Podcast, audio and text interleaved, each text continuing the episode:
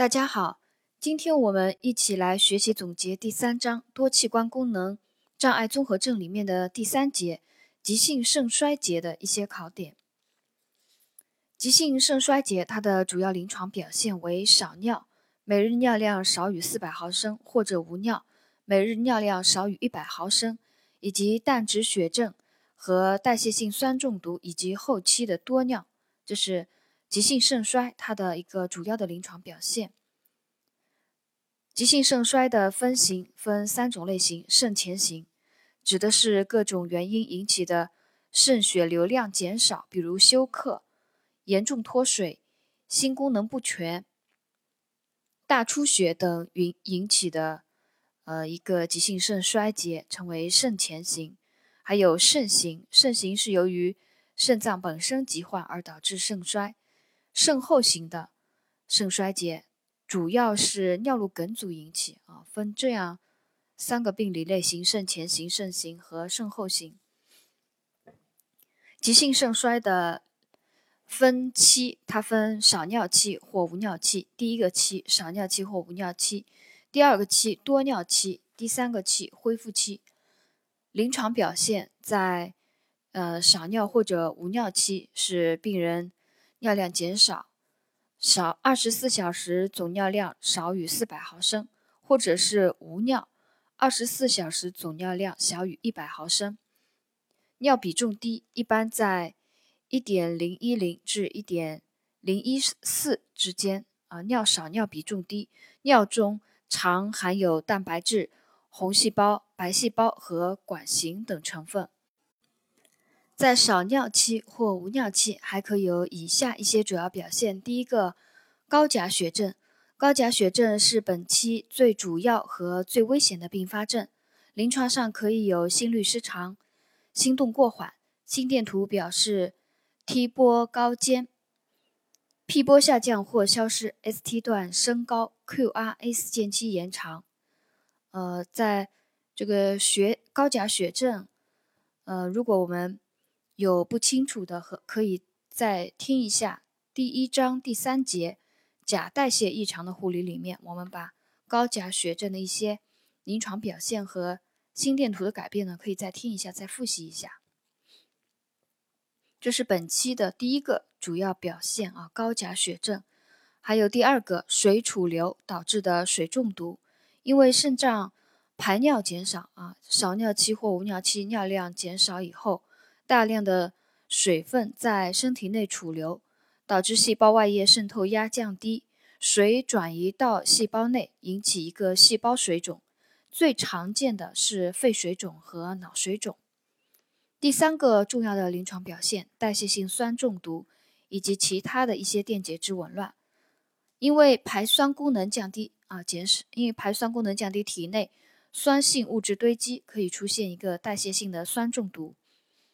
代谢性酸中毒，碳酸氢根离子下降，化验检查，呃，二氧化碳结合力，嗯，也下降。这个我和大家之前已经分享过巧记二氧化碳结合力的方法，在代谢性酸碱中毒里面，就看碳酸氢根离子，碳酸氢根离子下降，二氧化碳结合力也下降。血液中其他电解质变化有血镁升高，啊，血镁一般都和钾同步的。血钾升高，血镁一般也升高，还有低血钙。低血钙是因肾皮质能够分泌 RA 羟化酶，RA 羟化酶呢，它可以转化活性的维生素 D 三啊，转化生成活性维生素 D 三。肾衰以后，肾皮质分泌 RA 羟化酶减少，活性维生素 D 三生成减少，影响了钙磷的吸收。同时，低钙还能刺激甲状旁腺分泌甲状旁腺素。甲状旁腺素它可以抑制肾小管对磷的吸收啊，所以肾衰早期可以出现一个低血钙和低血磷的表现。到了，但是到了后期，由于肾脏排磷减少以及甲状旁腺功能减退，可以出现一个高血磷的症状。呃，这是。肾衰少尿或无尿期，一个主要的临床表现，代谢性酸中毒以及血镁升高，呃低血钙、高血磷等电解质紊乱的表现。另外还有一个表现就是尿毒症，肾衰一旦发展到尿毒症了，病人可以出现头痛、呕吐、烦躁、意识障碍或者昏迷抽搐等症状。嗯，在少尿或无尿期病人还有一个临床表现就是出血倾向，是由于血小板质量下降，多种凝血因子减少，毛细血管脆性增加，有出血倾向。消化道出血呢，还可以加速一个血钾和尿素氮升高啊，有这样一句话给大家讲一下。嗯，我再把临床表现这个。少尿或者无尿期的一些主要表现，再给大家来总结一下啊，因为内内容比较多。少尿或者无尿期主要临床表现，首先少尿，尿量二十四小时总尿量小于四百毫升，或者是无尿，二十四小时总尿量小于一百毫升，以及尿比重低，一般在一点零一零至一点零一四之间，尿中常有蛋白质、红细胞、白细胞和管型等。另外还有一些主要表现，就是高钾血症，是本期最主要和最危险的并发症。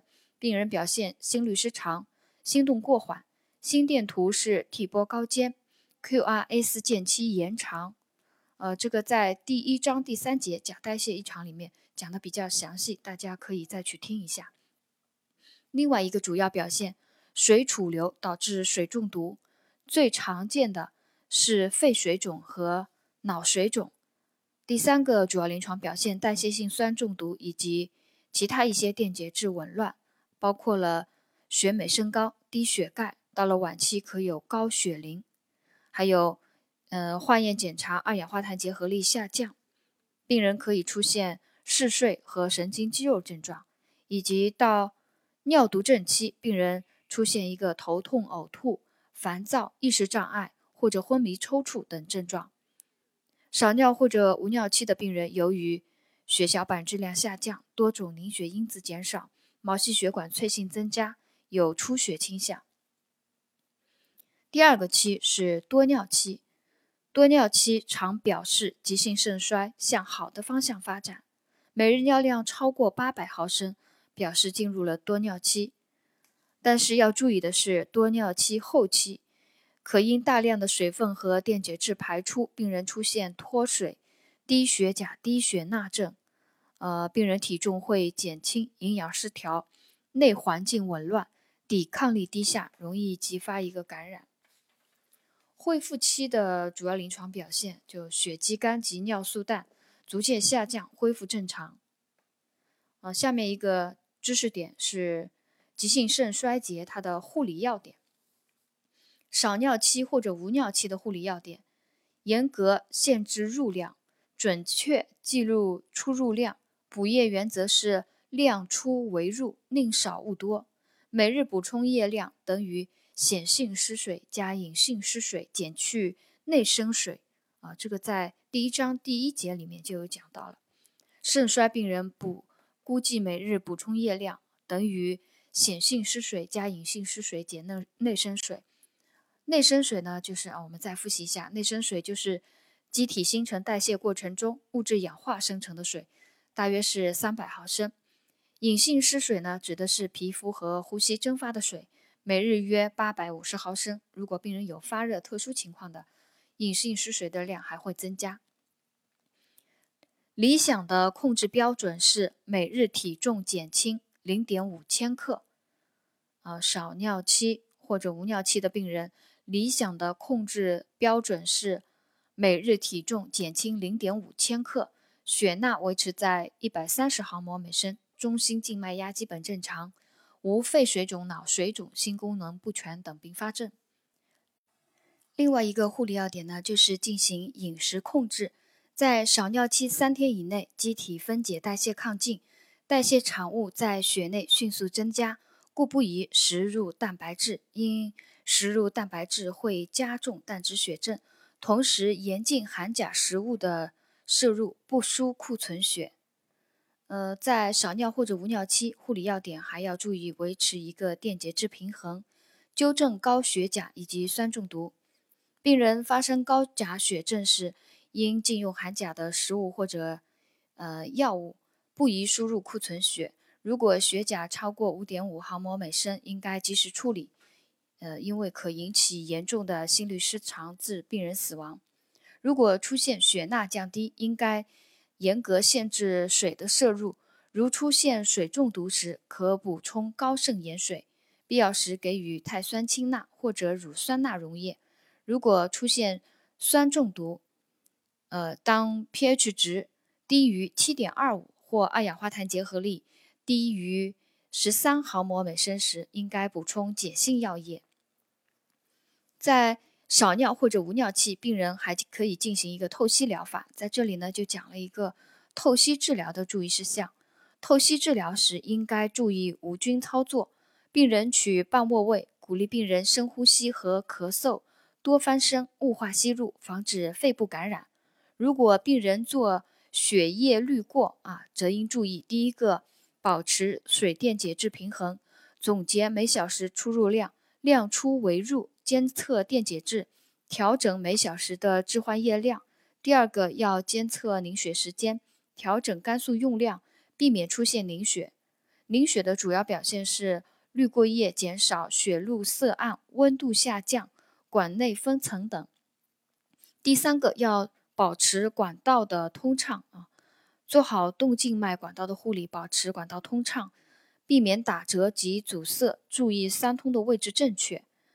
呃，同时呢，要做好感染的预防，治管处每日换药，严格执行无菌操作原则，这是血液液滤过的一个注意事项啊。我再复述一遍，第一个。保持水电解质平衡，总结每小时出入量，量出为入，监测电解质，调整每小时的置换液量。第二个，监测凝血时间，调整肝素用量，避免出现凝血。凝血的主要表现是滤过液减少，血路色暗，温度下降，管内分层等。第三个，做好动静脉管道的护理，保持管道通畅，避免打折及阻塞。注意三通的位置正确。第四个，做好预防感染。呃，支管处每日换药，各项操作应该严格遵守无菌原则。这是在少尿期或者多尿期的一些护理要点的总结。